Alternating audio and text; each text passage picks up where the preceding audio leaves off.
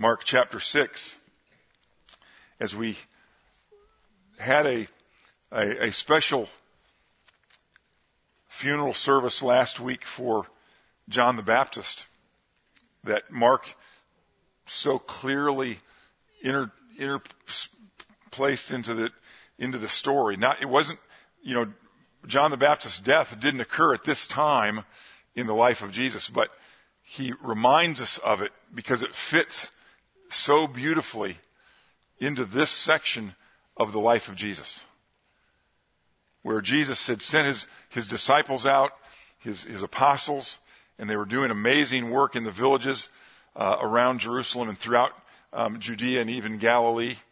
And many people saw the amazing things that God was doing, and Herod heard about that. And so Herod started thinking that, well, this sounds like that guy that I had killed, you know, has come back to life. And so John, or so Mark then tells us the story of how Herod killed John. Very, very sobering, very sad um, very sad story, but one of great victory because of the ministry of John the Baptist, because of the life that God gave him. Even though it was short, it was powerful. And even though it was short, it, he, he lives on in eternity because of his faith in the Savior Jesus Christ. And so as sad as it was, it, it wasn't without great victory. And so now Mark tells us this story of what happened after he sent the apostles out. The apostles came back and he lets us know again who Jesus is. The apostles, this is starting with verse 30. The apostles gathered around Jesus and reported to him all they had done and taught. Again, they cast out demons, they healed people. It was amazing, amazing stories they were sharing. Then, because so many people were coming and going that they did not even have a chance to eat, he said to them, Come with me by yourselves to a quiet place and get some rest. So they went away by themselves in a boat to a solitary place. But many who saw them leaving recognized them and ran on on foot from all the towns and got there ahead of them. When Jesus landed and saw a large crowd, he had compassion on them because they were like sheep without a shepherd. So he began teaching them many things. By this time it was late in the day, so his disciples came to him. This is a remote place, they said, and it's already very late. Send the people away so they can go to the surrounding countryside and villages and buy themselves something to eat. But he answered, You give them something to eat. They said to him, That would take eight months of a man's wages. Are we to go and spend that much on bread and give it to them to eat? How many loaves do you have? He asked. Go and see. When they found out, they said five and two fish. Then Jesus directed them to have all the people sit down in groups on the green grass. So they sat down in groups of hundreds and fifties, taking the five loaves and the two fish, and looking up to heaven, he gave thanks and broke the loaves. Then he gave them to his disciples to set before the people. He also divided the two fish among them all. They all ate and were satisfied, and the disciples picked up twelve basketfuls of broken pieces of bread and fish. The number of the men who had eaten was 5,000. Amazing. Amazing. What a, what a, what a great picture of Jesus just after, just after hearing of this, this awful situation for John the Baptist. When, when that terrible treatment, when that, when that terrible imprisonment, when that terrible execution took place, people could have lost hope in who Jesus is and what Jesus came to do. But here, Mark, in reminding us of what took place then after the apostles got back from their, from their mission, after their great successful mission. And again, things were hectic, things were crazy. It was time for some rest. And don't you love Jesus' response to the people running on ahead and getting there before him? instead of, what are y'all doing here? We're trying to get some rest. Which is again why they went there. He didn't do that. He saw them as they were, didn't he? As sheep without a shepherd. And he had compassion on them. And then he did something. We don't, we don't know the content of his teaching, although we see in the Gospels numerous of his messages, and, and some of them have some very similar, some great similarities. And so, so we, we get an idea of what his teaching was, and that was, that was the, the best act of compassion on them. But he also had physical compassion on them. And showed in sharing with them, showed them again. Not only the crowds, but more importantly, showed his apostles who he is. And I always try to use the present tense for him because he is. We, we, we need to remember that. These, these are old, old stories. But he is just as alive today as he was then. And he's still exerting, he's still sharing his compassion. He's still pouring out his compassion on people. He's pouring out his compassion on, on those of us who know him in fulfilling the promises that, he, that he's made to us who know him. He's also pouring out his compassion on those who don't know him.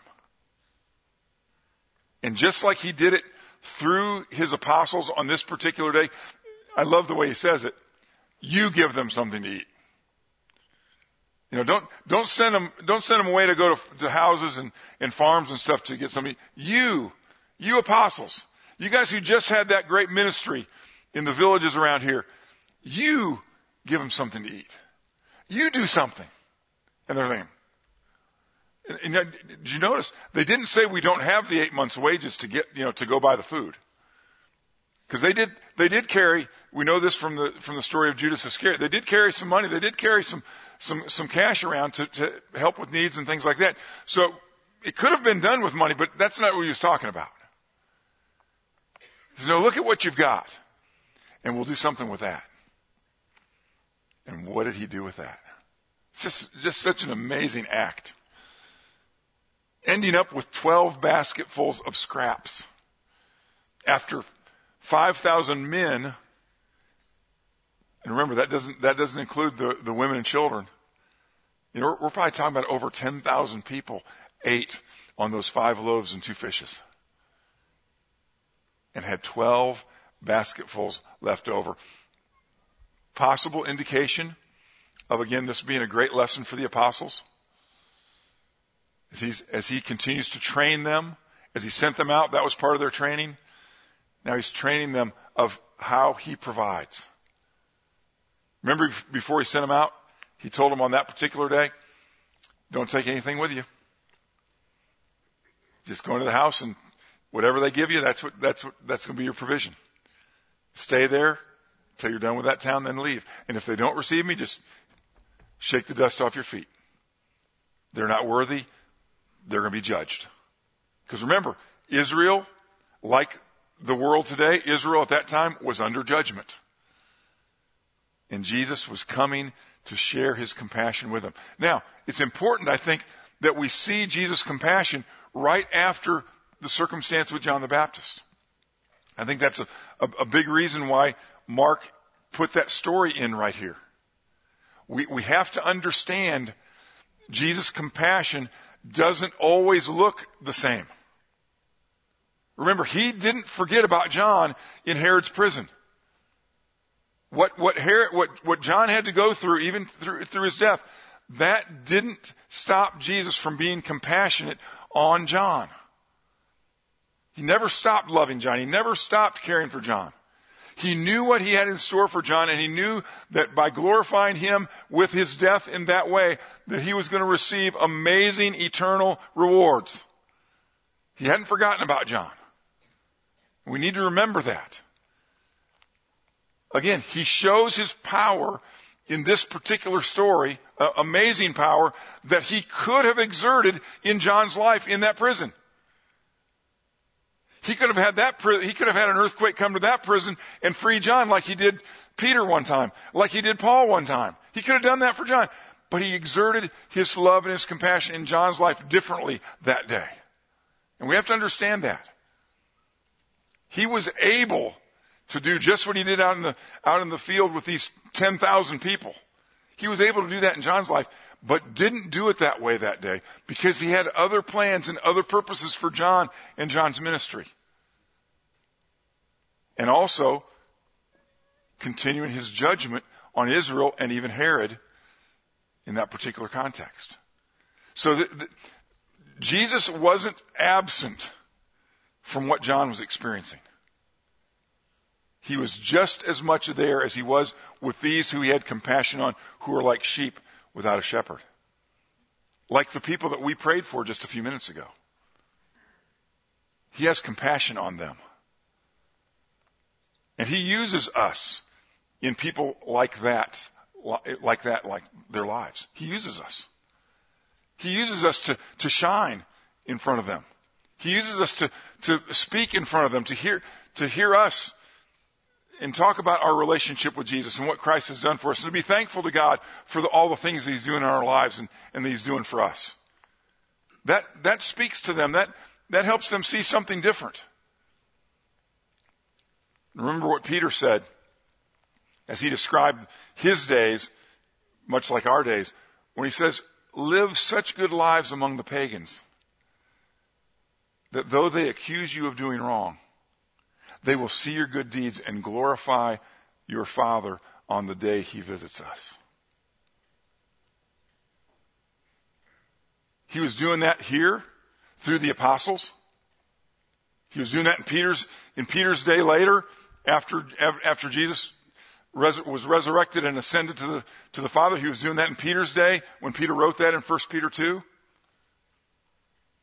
And he's doing that today through our lives. Now, I don't know anybody presently that he's used to feed 10,000 people in just the same way that he did it that particular day. But I know about some amazing things that God is doing through his people right now all around the world. As he continues to pour out his compassion on the people who are like sheep without a shepherd. He's doing it right now. We have the privilege as a church to support some of them uh, as our missionaries. You know, we're, we're involved through our, through our giving. We're involved through our praying.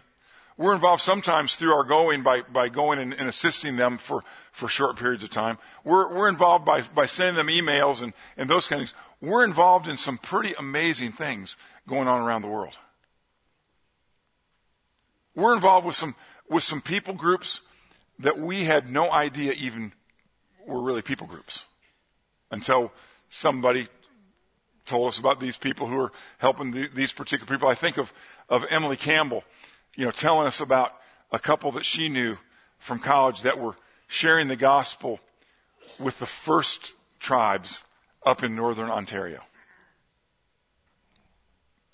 I didn't even know they were called that. I knew, I knew that, I mean, I would have used the wrong word, you know, to, to describe, you know, people that live up that far north. But we're involved through the Lewises reaching people who hardly anybody ever thinks about.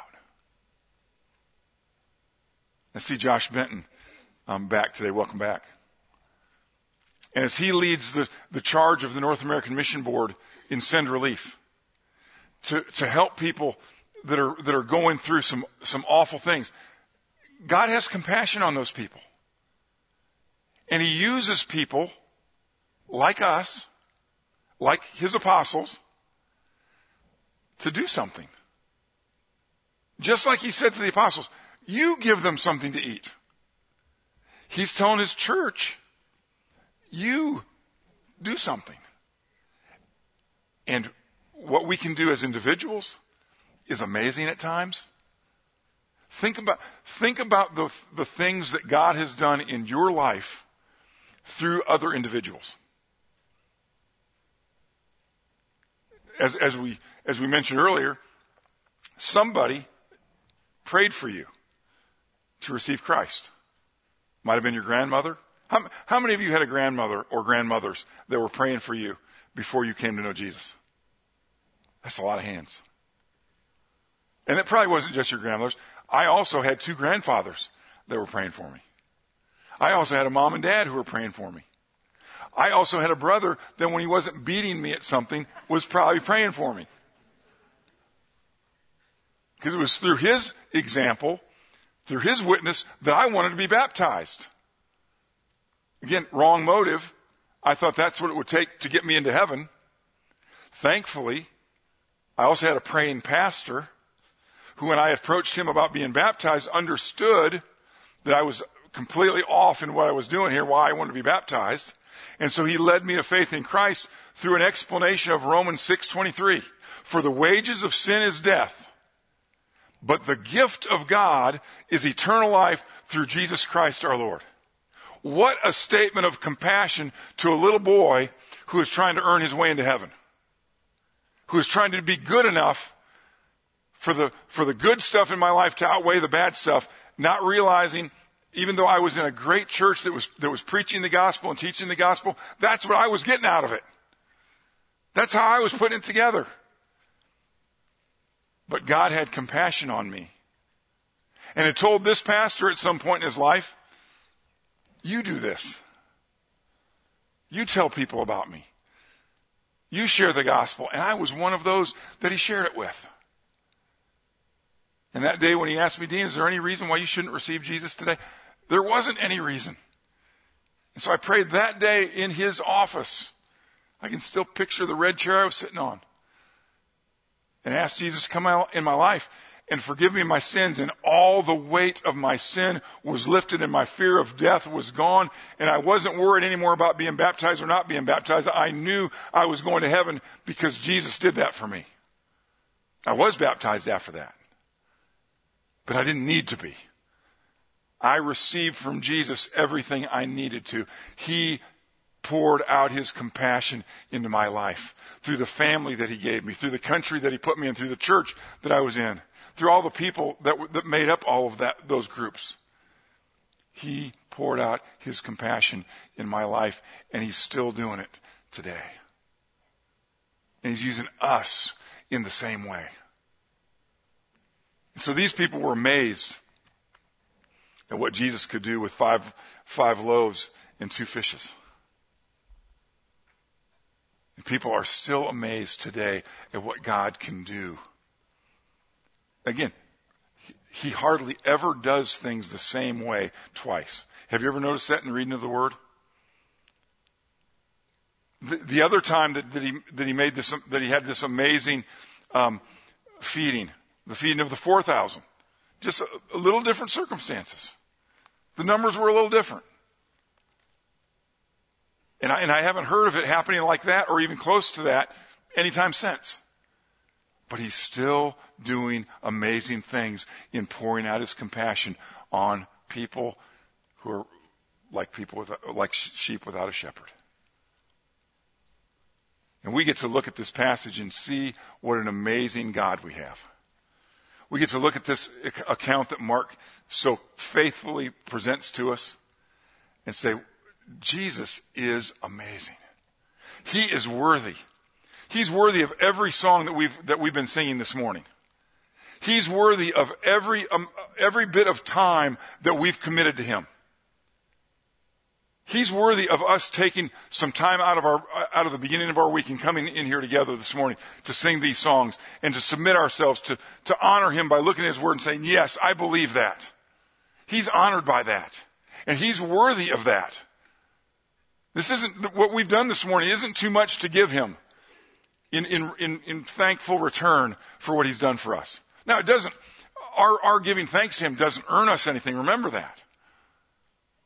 It's, it's right. It's the right thing to do. It's, it's an example of how He's changed our hearts and made us thankful people. made us people who praise Him, who recognize Him as God, and return thanks to Him and glory to Him. Who recognize that everything that we do now can be done for His glory. And if it's something that can't be done for His glory, it's not something that we do. He's made us like, He's changed us, He's transformed us into those kind of people who are looking at His Word and acknowledging that these things are true and saying, Praise your name, Jesus, for feeding those 5,000 men and their families. Praise you, praise you, Jesus, for having that kind of power. Right after we've just thought about the power that he had in raising John the Baptist from the dead after a terrible ordeal in Herod's prison. Praise you, Jesus, for having that kind of power. For being able to exert your power in the ways that you want to, how you need to, in, in every circumstances, in, every circumstance, and it will be just right. It'll be just on time. It'll be just in the way that you want to do it that'll bring the most glory to your name and, and bring, bring about the most fruit for your glory. That's what he's doing. That's why he's doing it like he's doing it. And so on the days that, that, that seem awful, like the day of John the Baptist's death, or days that seem just so amazing when he does something like feed 5,000 people just by his powerful word and hand. Thank you, Lord. Thank you, Father, for these loaves. And he starts breaking and he just keeps breaking and he just keeps breaking and he just keeps, and they just keep going and they just keep going. Hey, we need some more. Here, here, here. We need another, you know. And then it's, and then the fish. And then it's over. And what do you have left? A lot. He's got this. He's got this circumstance. He's got this situation in hand. He can take care of it. And amazingly, he's decided in his wisdom that he's going to use people to do it. He didn't need a single apostle. He didn't need a single person to shine brightly for him. He could have done it all himself in a, in a whole different way, but he knew the best way was to do it the way he did it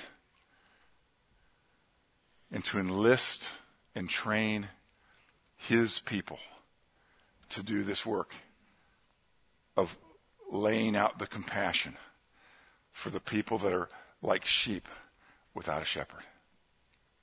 He did it then in this particular way, and he's doing it now in different ways and new ways. But all by his power, through his transformation of his people, giving us at least a glimpse, at least a, a, a bit of the compassion that he has that we would also be concerned about those people who are like sheep without a shepherd. And it doesn't, it shouldn't take us long to think of ourselves in that, in those, in those terms, just to think back to our, to our own stories, to our own circumstances when we were in that very condition, whatever it might have been. And to remember he had compassion on me. And to think of the people that he used to express that compassion in our lives. And then to just imagine how is he using us to pour that compassion out into the lives of others? Whose life, whose lives has he put us in to speak a word of his love, of his power, of his plan, of his glory, and how we can share in it? the plan that includes the lostest of all the people, the worst of all the sinners. You know, the apostle Paul considered himself the worst of all sinners, and he was a pretty bad one. A persecutor of, of Christians and, and, and killer of, of the believers in Jesus. Bad, bad guy. But he was like a sheep, like a lamb without a shepherd.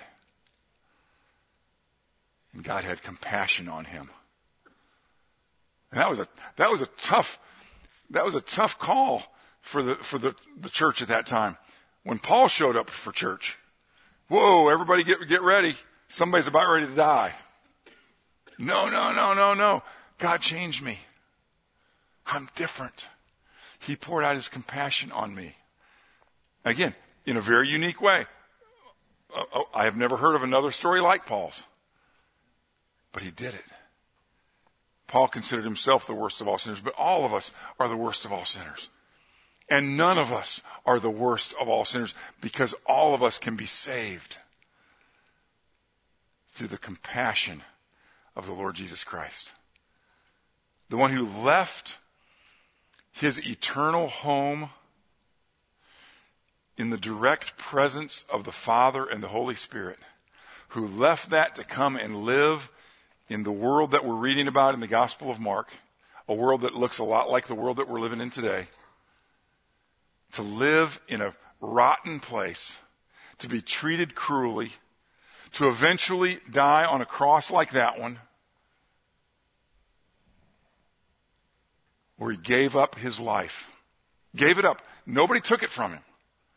He gave it up out of compassion for those who would put their trust in him so that he could say to everybody who ever lived, whoever calls on the name of the Lord will be saved.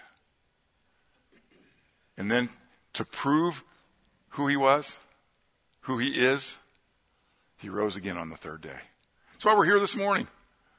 First day of the week, the Lord's day, the day of resurrection. Still remembering that great act that showed his great power, that proved that he is who he said he was. He rose again from the dead, ascended to the right hand of the Father, and then promised and does send his Holy Spirit to live in every single one of us who believe. So that we can then also be a part of this great troop of people, starting with the apostles, in continuing to share the compassion of the Lord Jesus Christ. If you're here this morning like a lamb without a shepherd, God has provided you a shepherd. None other than his son, the Lord Jesus Christ. Put your trust in him. Don't, I would encourage you not to wait any longer. We don't, you know, we don't know what, what later this afternoon holds. For one thing, those of us who know the Lord Jesus Christ are hoping that he returns this afternoon. Or maybe before the service is over. That'd be awesome. Anybody, anybody object? No, the only, again, the only reason that he wouldn't if he doesn't is because he knows there's at least one more person who's going to receive him. If that person's you this morning, I, I would encourage you, I would beg of you, put your trust in Jesus. He is who he said he was. And he continues today to pour out his spirit to come into our lives and forgive us of our sins, to change our minds and our understanding so that we can begin to live this life for His glory instead of our own. Put your trust in Christ today. And those who already have, hopefully you've seen His marching orders for His apostles. He in- involves us in that same ministry. You give them something to eat. Let's bow together for prayer. Our Heavenly Father, we're so grateful this morning for your compassion. We are all in desperate need of your compassion. Lost in our sins, dead in our rebellion against you. By, by your compassion, you sent your son Jesus. And those that you sent to tell us about him and to pray for us. That we put our trust in him. Father, we pray that others who are here this morning, whether in this room or online with us, that they also would put their trust in Jesus.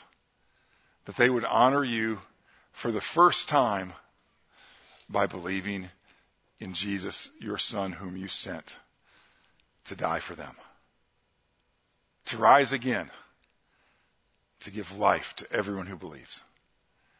And Father, we pray that you would use us. Oh, we know that your apostles were, were a special group.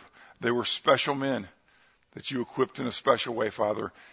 And we thank you for the way you used them, and we pray that you would use us in a similar way, to shine brightly for you, that others may see your work in our lives and bring you the glory that you deserve by putting their trust in Jesus as well. It's in Jesus' name that we pray. Amen.